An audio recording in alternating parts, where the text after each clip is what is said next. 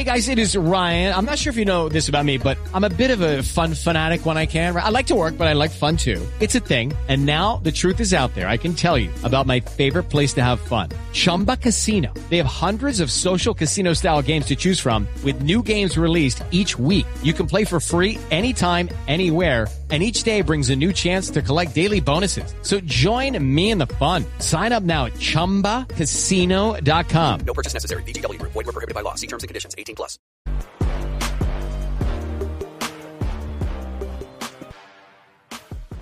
And welcome in. We have 11 on 11 tackle football across the country this coming Saturday. Absolutely loaded spring football game slate, and we are so glad to have you part of this. Welcome into the Hard Count, the People Show. A lot of y'all are new, a lot of y'all returning. Regardless, you found your home for all things college football 365. Like I said, we got a lot to unpack. The transfer portal continues to churn. We talked about it on our Tuesday show that was live, obviously, at the same time, but we talked about it, and even since then, we have had a bunch of other high profile names jump in the portal a certain high profile name expected to take a visit this coming weekend to a certain school on the West Coast. We'll talk about that. But like I was saying, the spring football game slate is loaded. The Matt Rhule era at Nebraska about to get underway. Y'all that have followed this program for a while, you know that I am very high on Matt Rhule. I think he has got that thing headed in the right direction. This is our first chance to get a quick peek at the going ons in Lincoln, Nebraska. And then also another certain coach that we're a big fan of here also came on the show at one point in time, Brent Venables from Norman, Oklahoma. He's headed into year two. You know, they had some uh, some struggles in the first year. Was his first time being a head coach. The personnel on defense, at least, wasn't exactly where it was hoped to be when he took the operation over. Thanks to the portal and thanks to you know just the attrition that is college football. But I got some other uh, things I want to preview, but I want to predict some things too. Like, let's call our shot a little bit here. We're going to do that for the Oklahoma spring game as well as the Nebraska spring game. We previewed Colorado's spring game already. I got some more thoughts on how that's going to look. I got some more thoughts in terms of what we can predict for that game. Like I said, gave you things to look at, gave you things to preview, but let's call our shot on that game as well. And then Notre Dame. I think they're one of the most fascinating operations in the entire country right now. Another situation with a head coach going into his second year on the job, and they went and got themselves the best quarterback in the entire transfer portal in Sam Hartman. So, what is that going to look like in their spring game? Because remember, they still had QB1 going into last year on their roster in Tyler Buchner. He started the Ohio State game, he was their guy. Is there a quarterback battle going on there? What do we look for in the spring game? Again, got some more predictions there. We're so fired up to have you along for the ride. Trey Yannity on the ones and twos today, making everything that you see here happening. Can't waste any more time. Like I said, got a lot to talk about. The transfer portal continues to rock and roll. I'm telling you, it, it deserves its own Netflix series. It really does. Like Netflix, the ball is in your court to make that happen. A lot of names that we got to track. One guy we talked about previously on the live show on Tuesday. Bear Alexander unexpectedly jumped in the portal on the day of Georgia's spring football game. Sounds like he's going to make a visit to USC this coming weekend. Now, we talked about it on Tuesday's show. That's the school to watch. That's the school that has been mentioned whenever you hear about Bear Alexander and his recruitment and where he might go. Listen, the value of Bear Alexander to USC cannot be overstated. Big body, over 300 pounds, played well for Georgia down the stretch if you could add him to the middle of that defense, that would make USC substantially more. What's the right word? It would make them better in the trenches, right? Like, let's not overthink how to say this. They'd be better in the trenches, and they'd be more of a problem for everybody else in the Pac 12. Because Bear Alexander, I'll just say this there's not a lot of guys like him just running around in the Pac 12. Talked to somebody close to Georgia the other day, and they said if he does go to USC, he's going to just wreck shop in that conference. That's not to dunk on the Pac 12. I think it's more of a testament to Bear Alexander and Georgia. Now, let's revisit the reasoning as to why he left Georgia. Because last time we talked about this, I told you what I had heard was there was something to do with, you know, wanting to, to see more snaps. And that may still be true. Did, did a little bit more digging, and it sounds like the culture at Georgia as a whole wasn't necessarily meshing well with Bear Alexander. not going to extrapolate too much more on that. But if you're a USC fan, you're hearing that, you're saying, wait a second, we we don't want someone who doesn't fit with a winning culture on our team. I would just say this Lincoln Riley and USC have made a living off of landing top transfers and making them work in Los Angeles. So, whatever Lincoln Riley's doing with the transfer portal, one, trust his evaluation. Two, trust his evaluation from a culture standpoint in bringing guys in. And then also believe in the fact that he's making these transfer portal guys work within his system. Okay, so we'll leave it at that. Got a lot of y'all tuned in. Make sure you're subscribed. Got a lot to talk about throughout the rest of the show, throughout the rest of our time as we lead into fall camp. Don't want you to miss any of it. Subscribe to the channel. Follow me on Twitter. Follow me on Instagram at JD Pickell. Now, another high profile name was Sav'ell Smalls, edge from Washington. Now, listen to this. In the 2020 class, he was the number two ranked edge in the country coming out of high school. Like you turn on his huddle tape when he was playing football in Washington at the high school level, and the first few plays are him playing receiver. Translation the dude's an athlete. The dude's got some physical abilities that are just, quite frankly, you can't teach. Now, the frustration is was a five star out of high school, like I said, was ranked very, very highly, but just really hasn't produced to what you would expect a five star player to do through three years at Washington. My, my feel is he's got two years left, and sometimes all it takes for a guy with so much ability is just a change of scenery right? Like, like football, so much with success can be correlated to the scheme that you're in. How many times have we seen a guy not really working out one school, transfer somewhere else, and just blow up. It's probably the most hyperbolic example, but I mean, Joe Burrow. He wasn't going to see the field at Ohio State. He couldn't see the field at Ohio State. Goes to LSU and has arguably one of the best seasons in college football history. So I'm not saying Sav'ell Smalls is Joe Burrow or the equivalent of at the edge position. I'm just saying keep an eye on where he ends up landing I don't know if it'll be on the West Coast. I mean, he had his pick of the litter coming out of high school. He's from the state of Washington, so maybe a school on the West Coast is in the mix. We're purely guessing there. But bottom line, tons of ability, multiple years left. If you hit with Sav'ell Smalls, like if, if you get all that he is or was cracked up to be at the high school level, you hit in a very big way and get someone who could be a game changer for your football team. Just because it wasn't the fit for Washington doesn't mean Sav'ell Smalls doesn't still have the juice make that very, very clear. Now, another five star guy that jumped into the portal. This was a surprise to a lot of people. Jordan Hudson, wide receiver at TCU, six foot one, 190 pounds. The comp for him, according to Charles Power, director of scouting and rankings at On Three, y'all know whenever you tune into the show, I got some good things to say about Charles Power because my dude just straight up doesn't miss. The comp for him is Jaxon Smith-Njigba. That is very high praise. There is a lot that he has to say about Jordan Hudson that would probably take up a lot longer of our show that we don't really have time for. Bottom line, dude's a player. Like I said, was a five star out of high school. He's going to help somebody this coming season. He was productive at TCU. Like, do not get it twisted. TCU is losing a very good player who contributed for them last year. I mean, 14 catches, 174 yards, three touchdowns as a freshman. The expectation was he would start again for TCU, or excuse me, would be the starter for TCU on the outside this coming season. So it's a loss for TCU, but somebody's going to get a baller. Now, he's from the state of Texas. I believe it's Garland. Uh, I was told SMU is a school to watch for him. I think he was committed to SMU at one point in time when Sonny Dykes was there before eventually following to TCU. Keep an eye on him five star talent, somebody is going to to get a stud. It's it's a different situation than Sav'ell Smalls, where he was a five star out of high school, hadn't really produced yet. Like Jordan Hudson showed up at TCU, did his thing. Now going to go somewhere else and do his thing somewhere else. He's a proven commodity to a degree. Now, one more guy I want to talk about.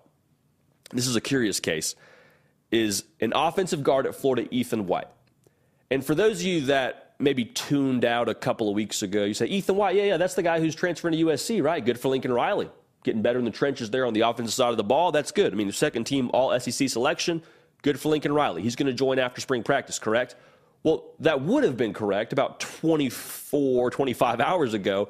Now, it's being reported by our own Matt Zenitz, who follow Matt Zenitz on Twitter if you haven't already being reported that he is, in fact, not going to USC, will not be there after spring practice. Instead, he's coming back to Florida.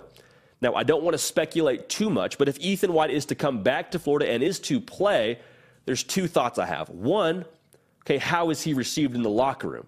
Because there's a feeling, I mean, there's just a perception around USC. Let's be real. They do really well in the portal, and there's a lot of people that believe that USC is, is you know, just picking and choosing whoever they want out of the transfer portal. And they're like, oh, great, you just wanted to go to USC, be, be with Lincoln Riley, be with the palm trees and, and the LA NIL money. Like, that's the perception. Is that reality? You know, I don't know. But for Ethan White to go back to that locker room, I'm just curious to see how that would mesh with his teammates. Because on one hand, you're like, hey, man, you know, you made a decision to leave. You made a decision to leave this entire locker room. I don't know how we feel about welcoming you back. That's just human nature. That's, that's fair if that's how the locker room at Florida would feel. Now, the other side of this, though, is that Florida needs help on the offensive line. Like, a guy can play now. He wasn't just someone who showed up and, and you know was able to be serviceable. He was a second team all conference kind of player. If he plays for Florida this coming season, you are better on the offensive line. So it's kind of this interesting dance of we don't know how we feel about you leaving. Really good football player, you make our team better at a position that we desperately need help at. Because whoever's playing quarterback is going to need some protection as they're trying to replace a lot of pieces on that offensive line. They got the running backs to run the ball. Do they have the offensive line to block for those running backs? If Ethan White's able to be a guy for them this year at Florida, like that would be a, a very big addition to the offensive line. So, again, not going to USC, headed back to Florida is the report. We'll keep an eye on that one. But I promise you, by the next time we're on air on Tuesday, there'll be more portal buzz. There'll be more names we got to talk about. Keep an eye on Bear Alexander over the weekend. A lot of people feel like USC is essentially you know, very, very, close to like like it's USC and then the rest of the pack behind them. So keep an eye on how that visit goes, and we'll discuss that as we go further along. But Jordan Hudson in the portal, Sav'ell Smalls in the portal, guys with a lot of ability. It's going to help somebody's roster looking for a new home. The transfer portal, man, I'm telling you, Netflix, if if they got any sense about them, they're going to go ahead they're going to figure out a, a, good title, get a good director, maybe the guy from Last Chance U, I don't know. And they're going to put together an award winning docu series tracking the coaching staffs or the players that jump in the portal. Like, take my money. Le- legitimately, take, I, will, I will buy another Netflix account if that's what it takes to get that on the air. Big Netflix guy, if you can't tell. Okay, now listen, the portal's great. I love the portal, I'm all for it. But we got 11 on 11 football that is going to be played this coming Saturday. How about that? Two weekends in a row. I say two with three fingers in the air. Two weekends in a row. We're going to have some spring football on the television screen. How about it?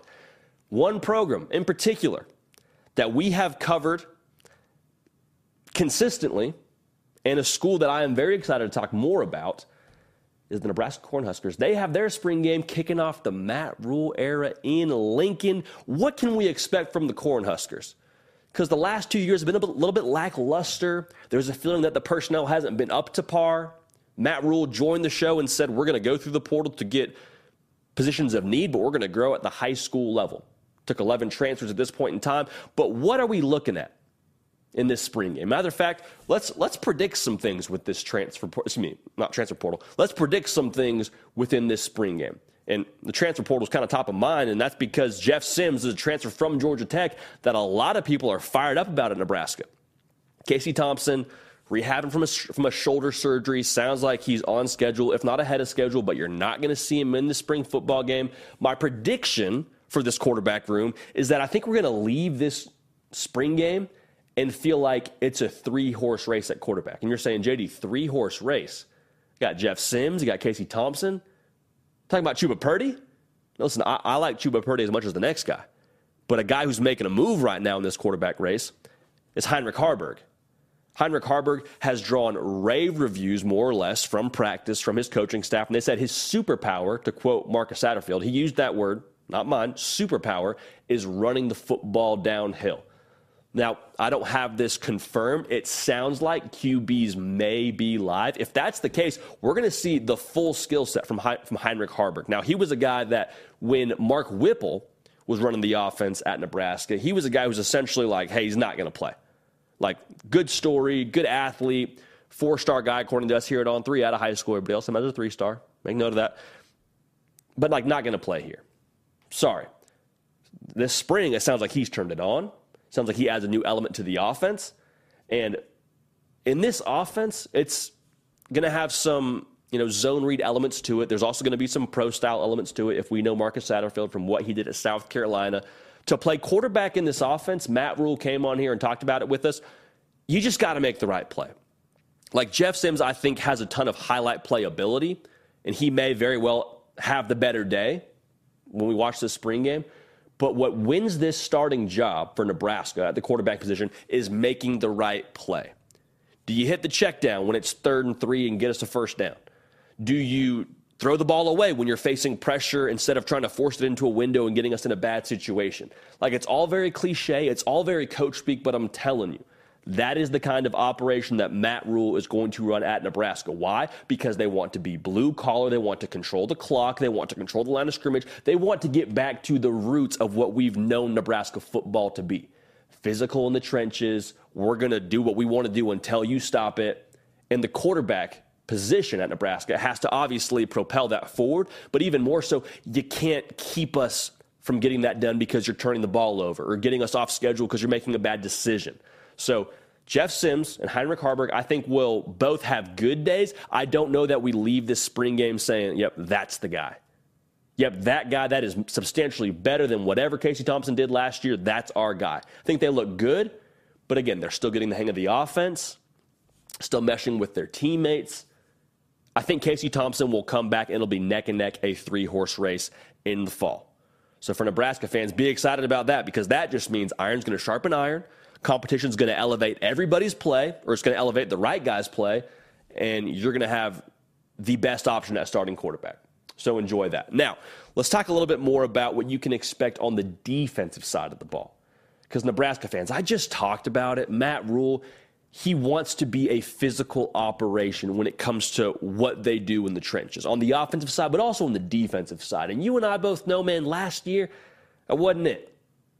Nebraska's defensive trenches last year was not up to par for anybody, but especially not Matt Rhule's Nebraska.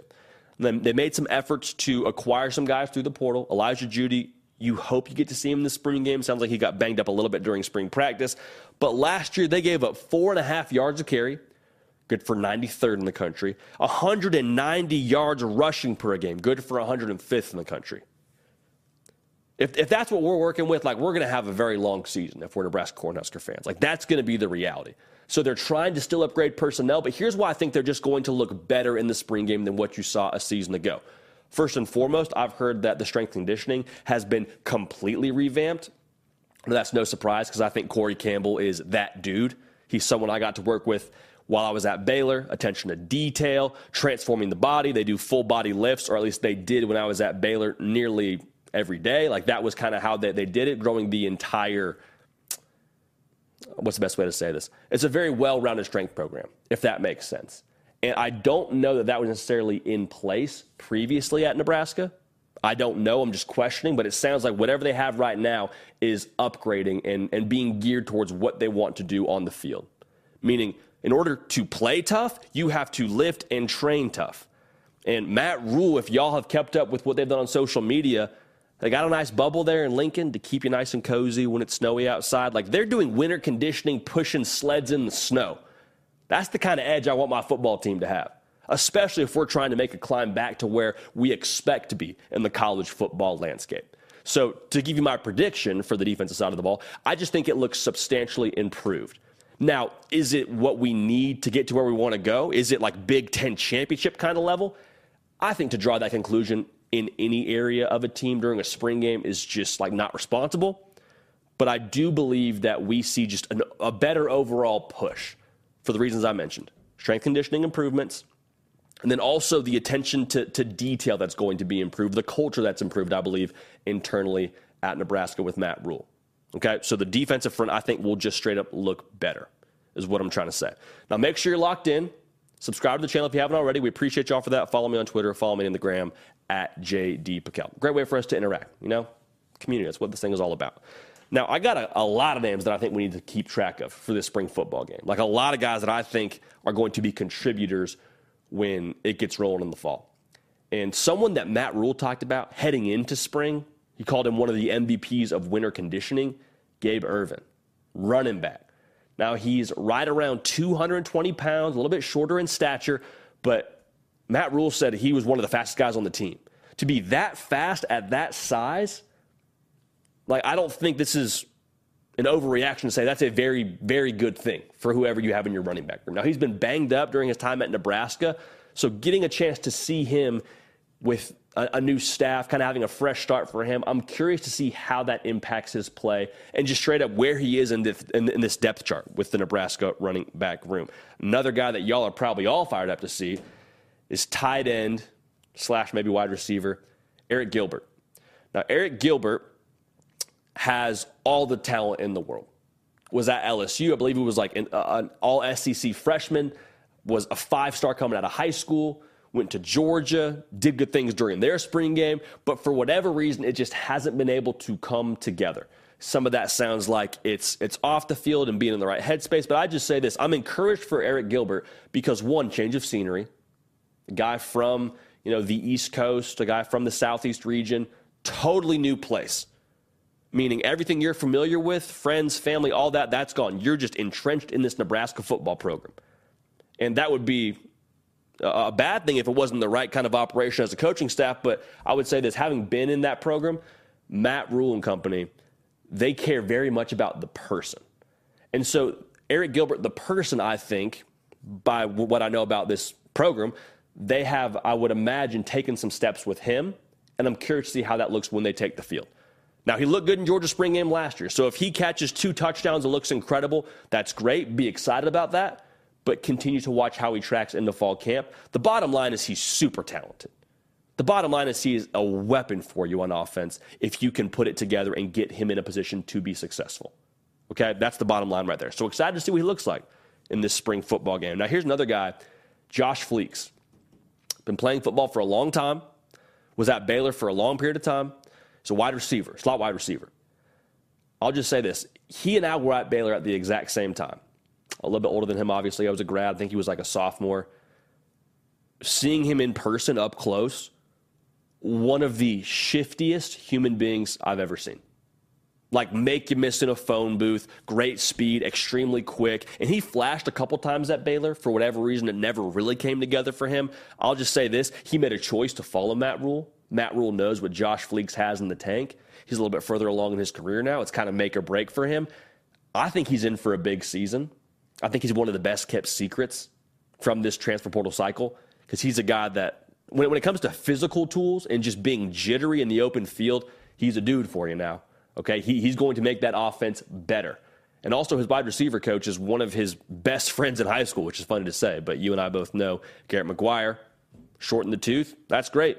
Knows ball. That could be a really good mesh for him. Now, Elijah Jeudy, like I just said previously earlier in the segment, I hope we get to see him like so talented, but he got a little bit banged up in their most recent spring practice, I believe, or most recent spring scrimmage.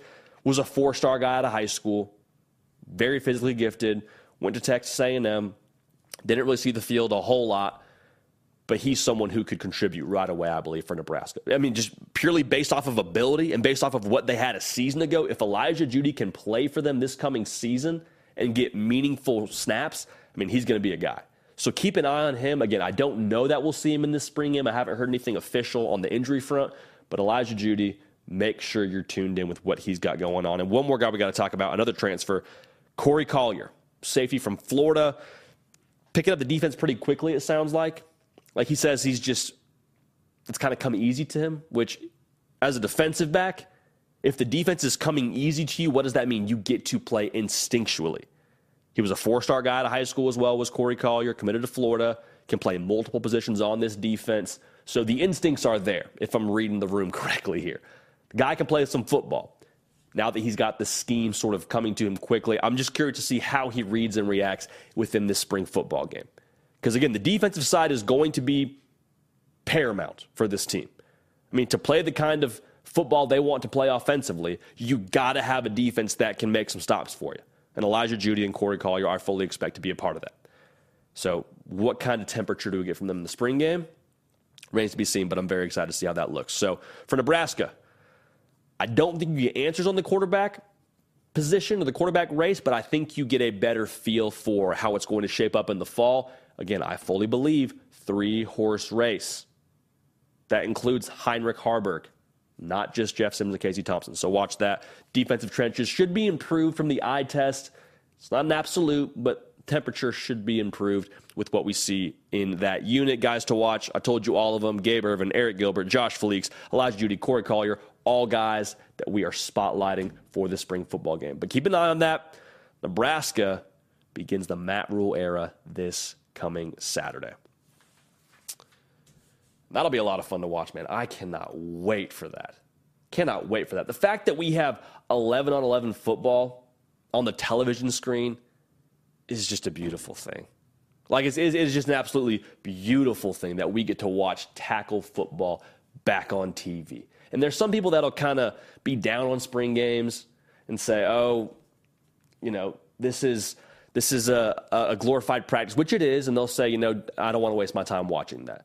That's fine. You let those people walk, but when they walk away, you make sure you lock your door behind them, and then you sit back down on the couch and you watch every single spring game. We're not getting more football till the fall, y'all. That's just the reality. So lock in, enjoy this, soak it up. Another spring football game we got to talk about as this spring preview prediction showathon rolls on. How about Oklahoma? Oklahoma Sooners in a very interesting position heading into year two of the Brent Venables era. But guess where they head after this season? Wait for it, wait for it, wait for it. The SEC. So this is actually a very pivotal year for Oklahoma, even though it is only year two and they're still trying to figure out their identity, or rather, they were last year. Brent Venables only his second year as a head coach. Stakes are pretty high in Norman. And to be fair, Oklahoma's got the personnel to do it, I believe, in terms of making a big jump forward. And one of those guys that I think will be responsible for that big jump forward and, and honestly their success well into the future is quarterback Jackson Arnold. Now, here's what I'm going to say I'm predicting in this spring game, on my notes, I have it, we see Jackson Arnold rip it. That's, that's just what it, that's what it says. No, I, I don't have a stat down. I don't have like a, a touchdown count number or a yard count number. I just think we, we turn on the tape, we watch the five star quarterback, Jackson Arnold, playing at a high level of high school football in the state of Texas. I think we see him flash multiple times. Like, and there's going to be some part of the crowd here that, that's going to start chanting for him after Dillon Gabriel throws his first interception of the season. I would say, all right, like, chill out, that's fine the more reasonable part of the crowd is going to say, okay, if that's what we're working with when he's been through 14 practices, and that's the ability we're seeing, that's how he fits in this offense, that's what the future looks like, okay. You start rubbing your hands together and you feel very excited about what's to come in Norman. I think the best case scenario for Oklahoma, quite frankly, is that Dillon Gabriel plays the duration of this year because that means that he took another step forward under Jeff Lebby's offense, and you feel good about that. But Jackson Arnold, do not get it twisted. He is the future at Oklahoma. And he's going to lead them into the SEC. He will be your quarterback when you take your first snaps in the SEC. That's a very big deal. No doubt. That's a very big deal. But in this game, like I said, I just think we see him flash. I think you have a couple of plays that probably circulate Twitter, and I'll be one of them that tweets them out. So follow me at JD PicKell. But you just see, wow, okay, that's why he's a five star. Wow, he's only a freshman, and he made that throw like he's going to have a couple of jaw drop moments. Much like Nico Iamaleava did at Tennessee last weekend, I think we may see that, maybe even more so with Jackson Arnold, depending on how many reps he gets and how much they let him cut it loose. Quarterback friendly system. It's going to go as the quarterback goes, but Jackson Arnold, I think, will have a very good day in the Oklahoma spring game. All right, now make sure you subscribe. Make sure you follow me on Twitter. All that. We appreciate y'all at JD PicKell. Won't waste too much more time, but just make sure you're locked in here. All right? We appreciate that. It's time for college football, man. There's no more time to be wasted. Even though it's spring ball, the season's right around the corner. Want y'all part of this, all right? Now, I also think, in terms of the predictions for Oklahoma, I think we see a notable change in the team speed on the defensive side of the ball. Because remember, what happened last year, man? Oklahoma was not up to par by any stretch of the imagination. Like, that was not a Brent Venables defense that we saw a year ago. They allowed 30 points a game thing that I'm watching though, as I start piecing together what this lineup could look like, is a lot of guys straight up that can just run at positions that you don't necessarily always think guys should be able to run at, if that makes sense. Like Jaren Kanak is a track guy. He's running like low tens, I believe, in the 100 meters out of high school. He's playing linebacker for you. Will likely start in the middle for you at linebacker next to Stutsman. at that cheetah position, which is kind of a hybrid edge slash linebacker spot. They got the transfer from Indiana, who's battling for that spot right now. I believe he'll win it. Dasan McCullough. He's a guy that can run too. He's explosive. He's versatile. It's one of the things that made him so highly ranked in a lot of these transfer portal rankings. I believe he was a top 10 player for us in our transfer portal rankings. You're going to see this defense just run quicker, sideline to sideline. They're going to eat up angles quicker. They're going to read and react quicker. Again, it's not an absolute, it's a temperature, but when you're watching just straight up how this operation responds, I really believe this team's going to be faster on the defensive side of the ball based off of personnel. And also, you and I have talked about this at length, but Brent Venables went to the portal post season and said, I want five defensive linemen. I don't know if he actually said that out loud, but by nature of who they acquired, five defensive linemen, if you count Dasan McCullough as an offense, or excuse me, as a defensive lineman. The reason why that's important, that just shows the self-awareness. Like, hey, we're not good enough in the trenches based on what I saw last year. What I know that I have in my locker room, we're not good enough right now. Let's go get better. Like he saw what he had in the fridge and he saw what the recipe was because he's been there, to be, to be clear. He's won national titles before. He knows what's expected, saw the expectation, saw the recipe, and said, We got to get better ingredients. Goes to the portal, like it treats it like it's Publix, goes and get five defensive linemen. Curious to see how that looks in the spring game, but the bottom line is it's going to be a better product, and I think the eye test is past the flying colors this coming Saturday. So it'll be more like an SEC defense, is what I'm trying to tell you. Now, here's one of the more curious things we got to watch for in this spring football game. What's the temperature when it comes to the wide receiver room? Because this offense under Jeff Lebby, it's pretty similar to what Josh Heupel did at Tennessee in the fact that we're going to go fast, we're going to run the football, we're going to spread our wide receivers out, and wide receivers, we're going to put you on an island, go win one on one, we'll have a touchdown for you. Because those safeties they can't run the entire 53.3 yards width of the field. Like it's just it's impossible to cover that much. That's a, that's a lot of grass to cover. And so if you win outside if you have guys that can win for you you're going to be in good position to score a whole lot of points and like i said i've been on record here i think oklahoma has the best quarterback room in the big 12 for now until we reevaluate that in the future best quarterback room in the Big 12, with Dillon Gabriel being your QB1. So Jalil Farooq, I think it's one of those guys that we watch in this spring. I think it needs to be his year. Had a solid year last year, right around 400 plus yards, five touchdowns. Like he had a good year. He needs to be that guy this coming year. He needs to be wide receiver one. And if it's not him, I think Andrel Anthony, the Michigan transfer, I'm very curious to see what he does because they are very excited about him during spring ball right now. Guy can run like the wind. Two guys that I think they're going to look for to make an impact on the vertical pass game. Like I said, we're going to run the football. That's going to be the first thing we do. We're going to get this defense off balance, make them tired, then you go win. That's what this whole thing is built upon. And what I'm watching in this spring game, especially with those guys, I don't need to see the 70 yard touchdown. That'd be nice. Like, don't get it twisted. I would love to see a few bombs dropped by my boy Jackson Arnold and Dillon Gabriel and see these guys catching it. That'd be awesome. I just want to see if it's there. Are we separating from these defensive backs? We can fine tune catching the football. We can get you on the jugs and work on that. We can fine tune timing. Andrel Anthony, you've been on campus for a very short period of time. We'll get after practice. We'll run some more routes. We'll watch tape. Like, we can fine tune all of that. We'll be ready for that in the fall. Are we separating from these DBs? That's what I want to see, even if they don't get the football. Even if it's a running play and we got man on man on the outside, I just want to see them separate from the defensive backs. That's what I want to mean because that's what that would mean that it's there. That would just mean that okay, we have guys that can separate. That means those plays are going to be there when it's crunch time, when we need it in the fall. So excited to watch that, but that's that's really what I'm watching for in the spring game. Again, I'm calling my shot. I think Jackson Arnold has a phenomenal spring game. What that looks like, I, I, I don't know. But he's going to flash in this spring, and we're all going to leave saying, okay, that's why he's a five star. That, that makes a lot of sense. Also, noticeable change on defense in terms of team speed, taking more steps towards being what an SEC defense is going to need to look like.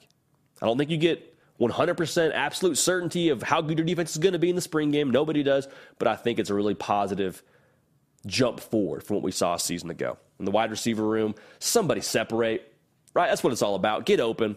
We'll work on the other stuff later. Can you get open? Watching that in the spring game. So, Oklahoma, man, they're in a very curious position. Because what they do this coming season will determine their jumping off point into the SEC. And the jumping off point, quite frankly, is going to determine a lot of what they do when it comes to the the recruiting landscape as well. Like if, if, I'm a high school recruit, Oklahoma wins 10 games this past year, they play for a Big 12 title, whether they win it or not, I'm saying, okay, I like the direction of this thing. And that's only year two. Yeah, I'll, I'll, I'll go play with Brent Venables. Yeah, I could do that. I, I could be convinced to go play with him.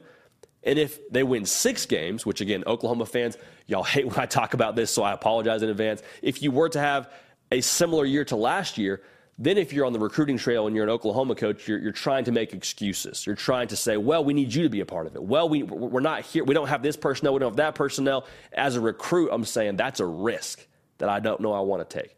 But for Oklahoma, spring game will be a whole lot of fun to watch. Now, let's, let's shift gears here just a little bit. Talk about a team for a spring game that we actually already previewed, previewed it last week because there's been so much buzz, so much hype. We operate off supply and demand. Like, y'all tell us what you want, we supply it. It's kind of how this whole thing works. And we're fortunate to where you have demanded college football year round, which thank you so much, why we have a job. But one team that just continues to pop up on the ticker and, and pop up on the radar of college football public is Colorado. And we previewed it a little bit, but I'm going to go ahead and make some predictions for this spring game this coming Saturday. And probably the biggest bullet point around this game, like what's going to happen on the field is going to happen on the field, and that'll be fun. We'll talk about it. This is an enormous recruiting event for Colorado. Whole stadium sold out. It's on ESPN, not ESPN Plus, not Pac 12 Network, not ESPN 2, not ESPNU. It's on ESPN, practice 15 for Colorado, which they operate off supply and demand too, just to be clear. So people care about this spring game. For recruits, one, they have a ton of guys visiting, guys that are committed to other schools, guys that are high profile prospects with a lot of stars next to their name, guys that can change the trajectory of Colorado football should they choose to come to Boulder and play with Coach Prime. So this is kind of an audition of sorts for Colorado. This is a chance for them to do two things. And this was something that the good people at the Personnel Symposium this past summer in Nashville explained that they try to do for kids that come on visits just in general across the personnel world in college football. Two things.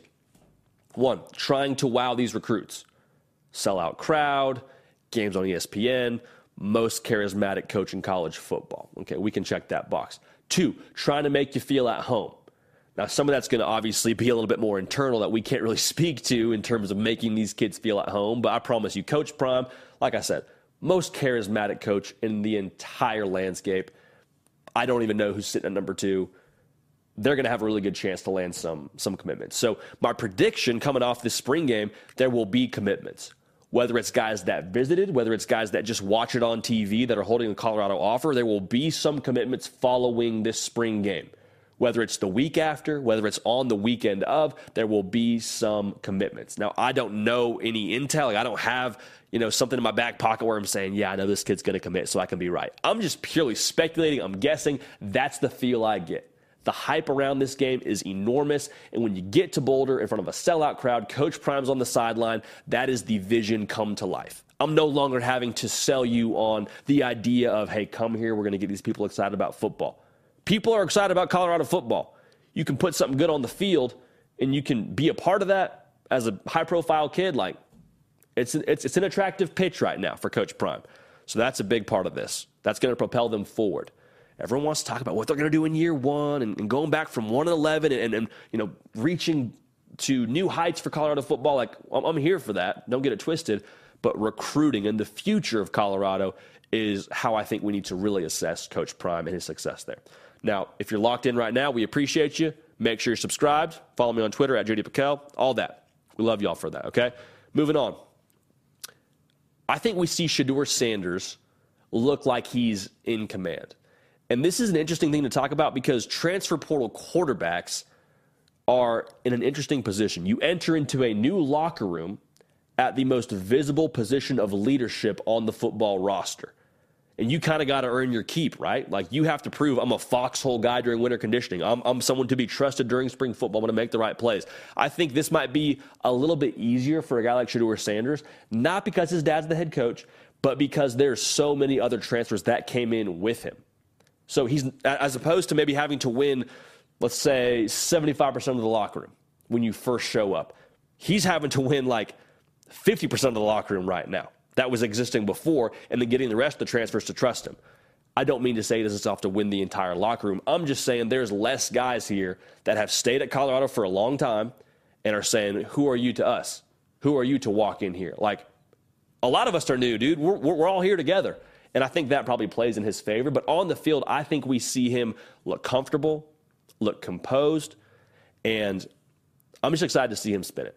Because through two years at Jackson State, 70 touchdowns, 14 picks, the dude can play some ball. This will be a new level for him to a degree, but dude can play some ball. So I'm excited to watch how that all unfolds. But I think we see him look in command. Doesn't mean I see him throw four touchdowns and no incompletions. He'll look comfortable. He'll make good decisions with the football. He'll get his offense lined up, and he'll look poised back there. So we're not making absolutes, but that's that's what I believe will happen in this spring football game. And for Shedeur Sanders in Colorado, that is the key to getting this thing off the ground. If your quarterback can cover up some of your weaknesses, Colorado's going to have some of those weaknesses. As much as they've done in the portal, they're going to have some things they got to shore up. If Shedeur Sanders can be the answer to those issues, or at least help cover up different weaknesses, I've explained this a couple times in terms of what those weaknesses would be. But if the O line can't hold the blocks for very long, get the ball out quick. How do you get the ball out quick? Know where you're going with the football. How do you know where you're going with the football? Process the defense quickly. Be a, a film rat. Be, be a guy that's just living in the gym. That's what I think Shedeur Sanders is going to be for, for Colorado in 2023. That's how we will assess him, at least. Now, another guy we got to talk about, another prediction I'm going to make here for the spring football game.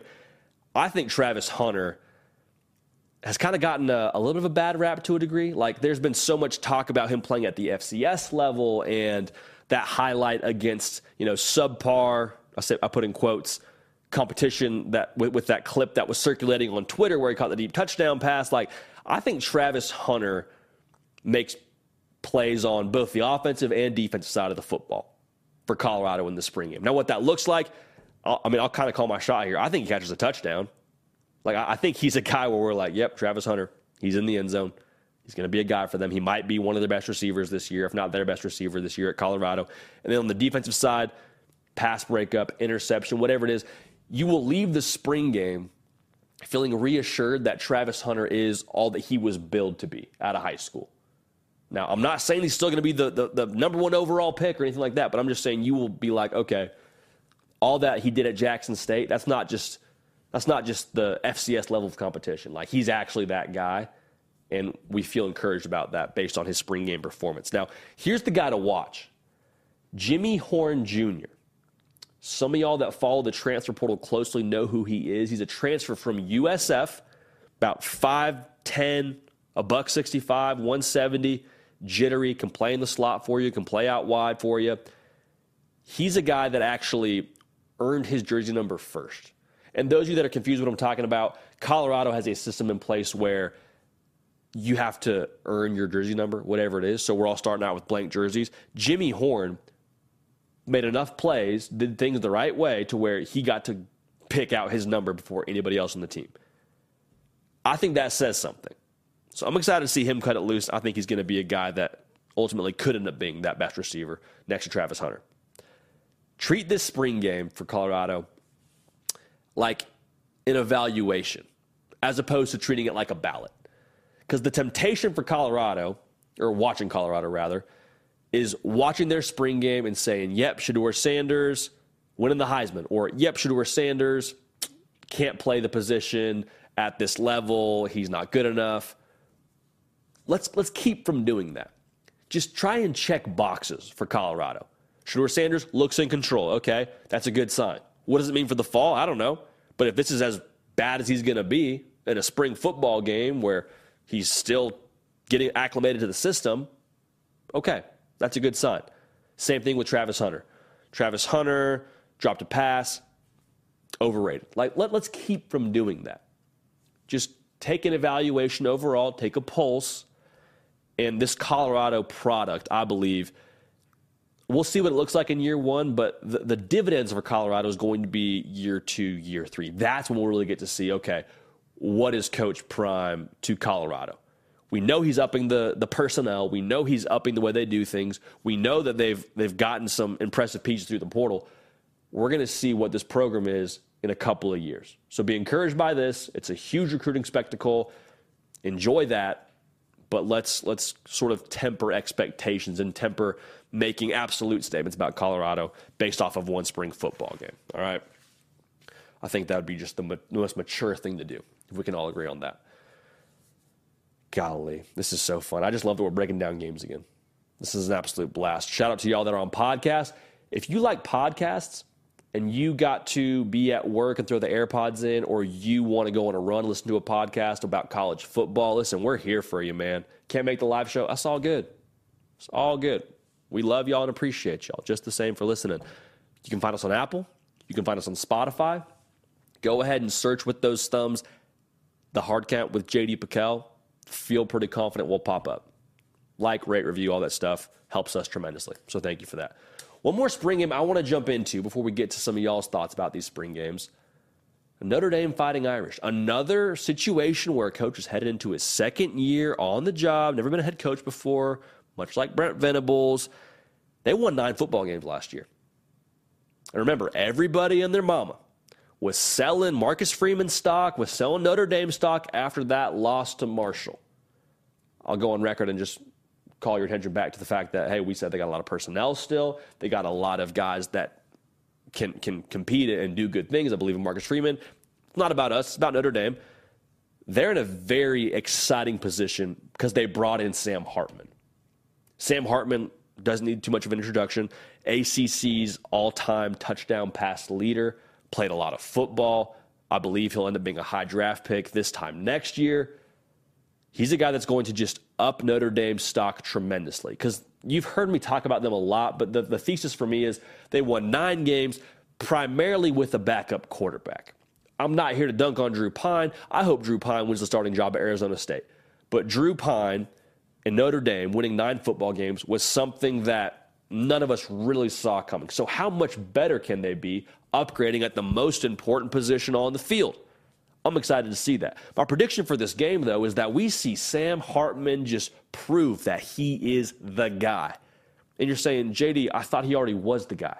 Like he came Notre Dame for a reason. He didn't come there just to take a few classes and get some fresh Under Armour gear. Well, one, the classes are great and probably is going to get a nice little degree out of this should he finish with a graduate degree. So that's one. Two, Under Armour's phenomenal. They don't sponsor us, but I think they do some really good stuff with Notre Dame gear. Anyway, my point is, you're absolutely right. He came here to play. But Tyler Buchner saw Sam Hartman jump in the portal, saw him join Notre Dame, didn't flinch. He was quarterback one going into last year, started that game against Ohio State, presents a, a different element to the offense with his legs. Like, I have tremendous respect for Tyler Buchner for saying, nope, I'm staying here. I'm fighting for this job. I'm seeing this through. I love that. That's a program guy if I ever saw one. But the prediction, I believe, for this game, again, is Sam Hartman leaves no doubt. He leaves no doubt that he is your starting quarterback. I think he looks in command. I think he slings it around. I think we're going to see a lot of passing already because it's a spring football game. You're not running ISO power 13 times on a drive because you're trying to save everybody's body a little bit and get out of spring healthy. Like that's priority number one. So you're going to see a pretty high volume of pass attempts, I believe, from Sam Hartman. And I think this is just the stage for him to prove to everyone internally, to prove to the fans, to prove to everybody watching on television hey, I'm your starting quarterback. Mic drop, period, the end. So you get to watch him sling it. That's the first part. The thing that I'm curious to watch, how do these guys respond to Sam Hartman? Because I say it a lot with transfer portal quarterbacks. You got to win the job. Yes, you got to do that on the field. You also got to win the locker room. And Sam Hartman, I believe his advantage was he was there for winter conditioning. Like probably a different story if he transfers in after the spring. But he was there. You know, he, he was he was in the foxhole with them, doing what I would imagine were mat drills and just other horrific drills they make you do during winter conditioning. Like he suffered with those guys. So I think that probably got him some sort of respect within the locker room. But then if he can take that and parlay that into a successful spring game, a successful spring overall, and prove like I give us the best chance to win, I'm the guy. That would be what you want to leave from with this game. I believe you will leave with that from this game. But I'm curious, how do these guys respond to him when things go well? Sam Hartman throws a touchdown pass. Are his teammates mobbing him? Is there high energy? Are they excited? It's a lot of daps and handshakes, and life is good. And when things go bad, does he stay even keel? Does the team respond to his demeanor? Like, hey, we had a fumble on that drive. I'm talking about a spring game, so take this as you will. We had a negative play. We had a turnover. We had someone jump off sides. Is it uh, oh, I'm, all, I'm all out of whack and the team responds the same way? I'm frustrated. Guys are frustrated. Guys are chirping internally. Or is it, hey, we're good, steady hand, let's go, run it back, reload? It's just a spring game, so you don't get as great a feel for this as you would in a real game. But I think it matters. I think it matters how these guys, how these guys respond to him. But again, I believe Sam Hartman's going to sling it, and I believe he's going to prove he is your quarterback in South Bend. For everyone watching, make sure you subscribe. Go ahead and like the video for us, just purely off of the fact that it helps us. So if you don't mind locking in, that would be phenomenal. Got some more thoughts, but make sure you subscribe to the channel. Make sure you're following me on Twitter and on Instagram at JD Pickell. Okay, now what is the number one question mark that people have had for Notre Dame this offseason? The majority of the crowd, I believe, outside of pass rusher, which we'll get to in a second, a lot of people are asking, hey, who's who's stepping up at wide receiver here? Do we got to go dip our toe in the portal post spring and find somebody?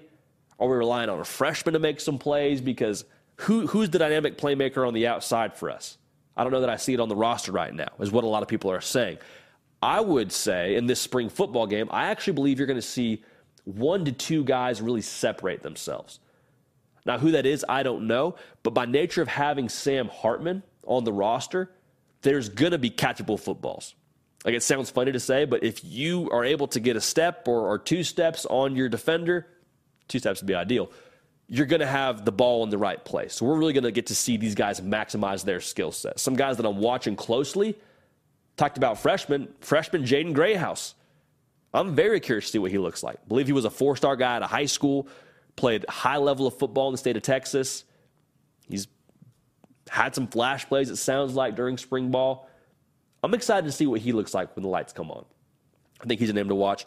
Now, listen, Chris Tyree, according to some defenders at Notre Dame, he has been the hardest wide receiver to cover at practice. You can watch all the tape you want, you can coach it up as much as you want, but someone who actually is on the defensive side of the ball having to be assigned to cover a certain player, they're going to shoot you straight.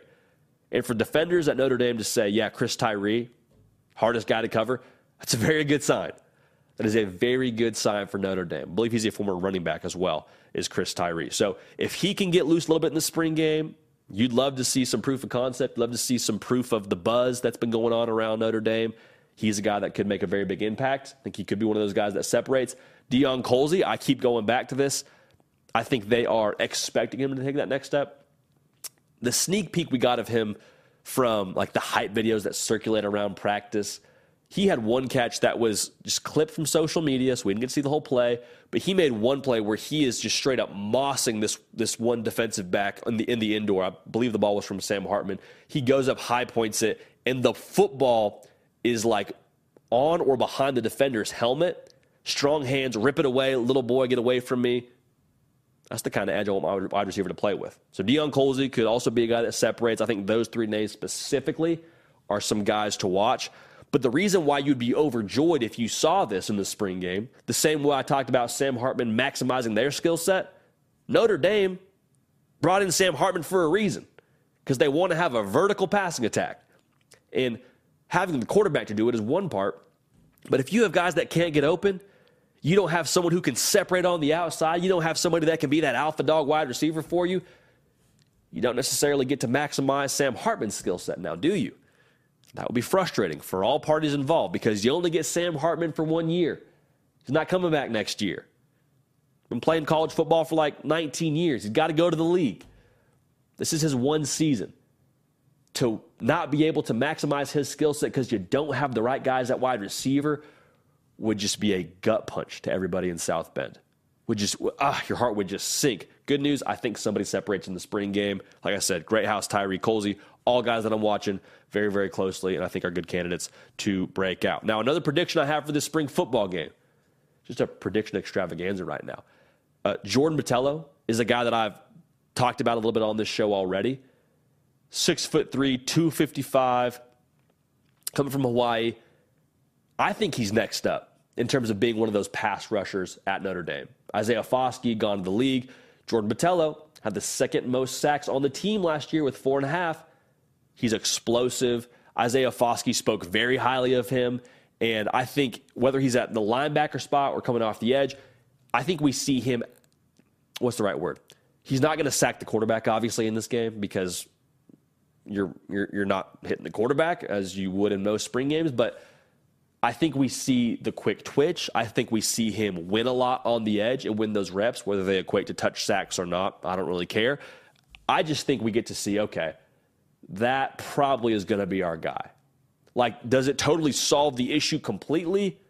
Maybe we want to see some other guys step up, but Jordan Botelho, if nothing else, he's going to be our bell cow. And we see flashes of that in the spring game. So that's exciting. And I think we're going to be able to uh, have something on tape because your tape is your resume, right? I think Jordan Botelho adds to his resume this spring football game. Because here's the outlook for Notre Dame. And this is why I think they're so fascinating, like I said at the top of the show. They're not waiting. Like they're going into year two under Marcus Freeman. It's easy to make excuses and say, "Oh, he's he's never been a head coach before. Last year was his first year." They're not waiting around for for this thing to to kind of take shape. Know how I know that? They went and got Sam Hartman through the portal. They made a big boy move in the portal and got themselves the best quarterback in the portal.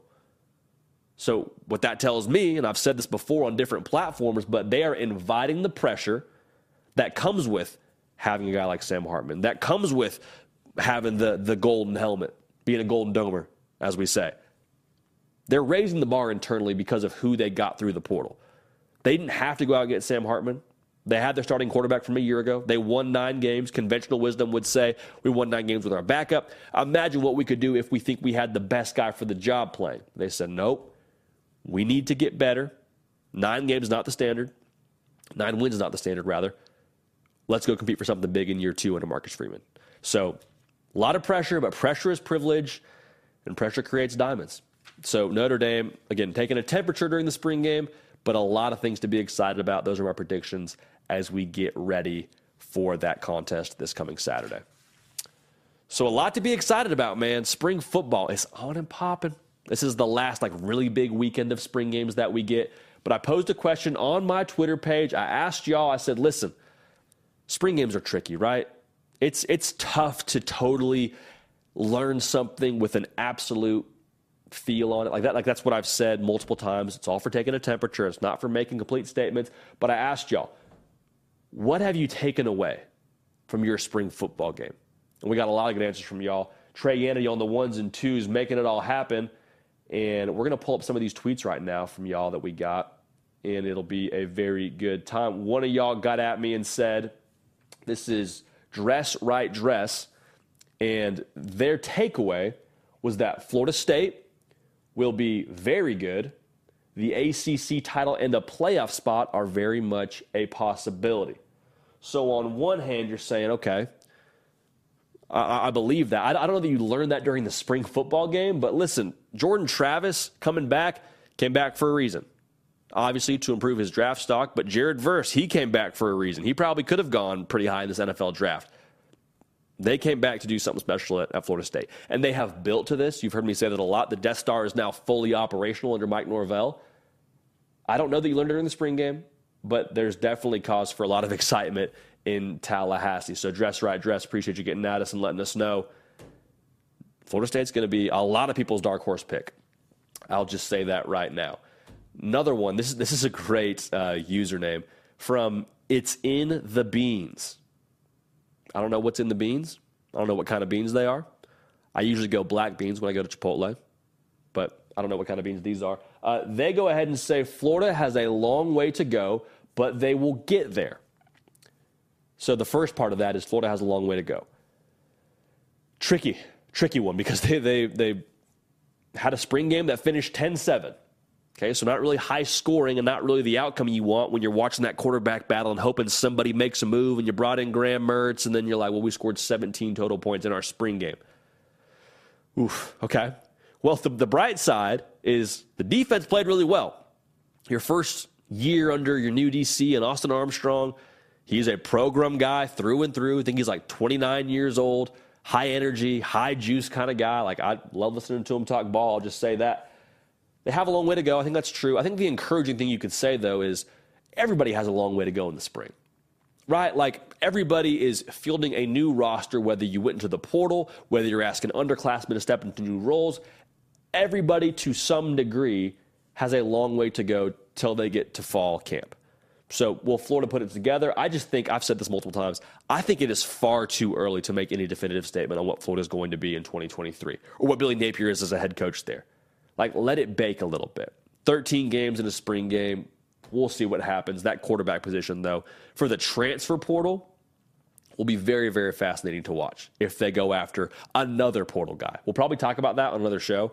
We'll probably talk about that in a, in a one off video, but there's a lot of people in Gainesville that watched that Texas spring game happen. Said, Who is number six? I know who Arch Manning is. He's in 16. I know who Quinn Ewers is. Who is number six dealing the rock all around the yard? Maalik Murphy. Some people would be very excited to see him jump in the portal. I don't know if it's going to happen. I don't have any feel on that, but there's uh, some good people in Gainesville that I think would be excited should he jump into the portal. So, a great observation, a good takeaway. Long way to go. Everybody's got a long way to go. Now, our last tweet is from The Truth. And they say, not as much as usual. When one side stars, does the other suck? Question mark. Sad face. Still a lot of practice left. The voluntary workouts plus summer and portal additions and subtractions. This is a very astute observation here. Your roster may look very different than what you saw in the spring game than when you take the field in the fall. Classic example of what I was just saying at Florida. There's a possibility, there's a feel that they could go get themselves a transfer portal quarterback. Same thing at Auburn. They could go get some guys through the portal. They could get a portal quarterback as well who didn't play in the spring game. How, how much does that change how you view those teams? I, I think it, it completely gives you a, a, different perspective with the portal and what that's going to look like. So keep an eye on how the, how the, how the dust settles. The first part of that is, is curious, and I think is one of the, the best parts about spring game. Get a chance to be very glass half full.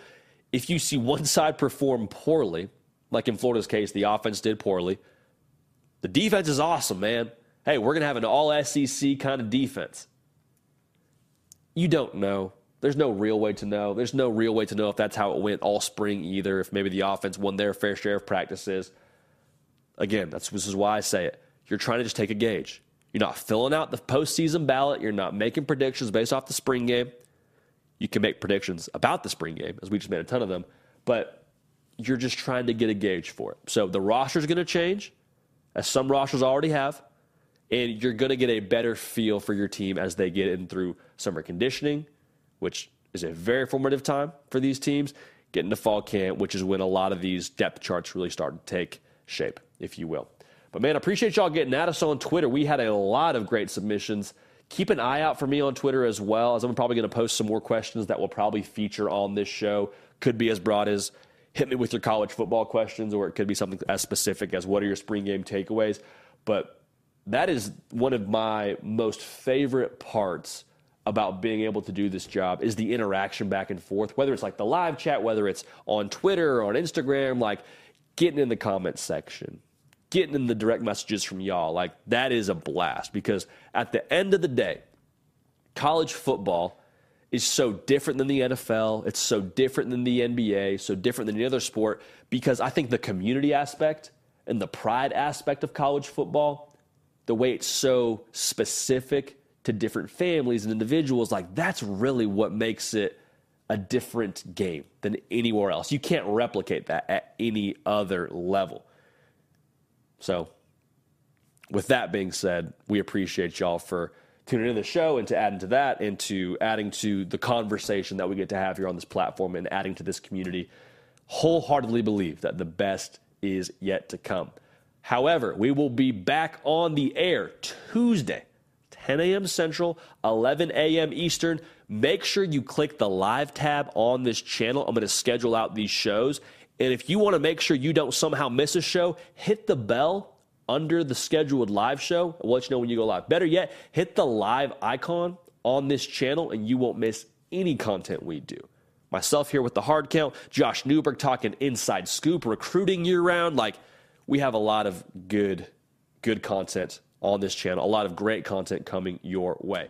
Hey guys, it is Ryan. I'm not sure if you know this about me, but I'm a bit of a fun fanatic when I can. I like to work, but I like fun too. It's a thing. And now the truth is out there. I can tell you about my favorite place to have fun. Chumba Casino. They have hundreds of social casino style games to choose from with new games released each week. You can play for free anytime, anywhere and each day brings a new chance to collect daily bonuses. So join me in the fun. Sign up now at ChumbaCasino.com. No purchase necessary. Group. Void were prohibited by law. See terms and conditions. 18 plus.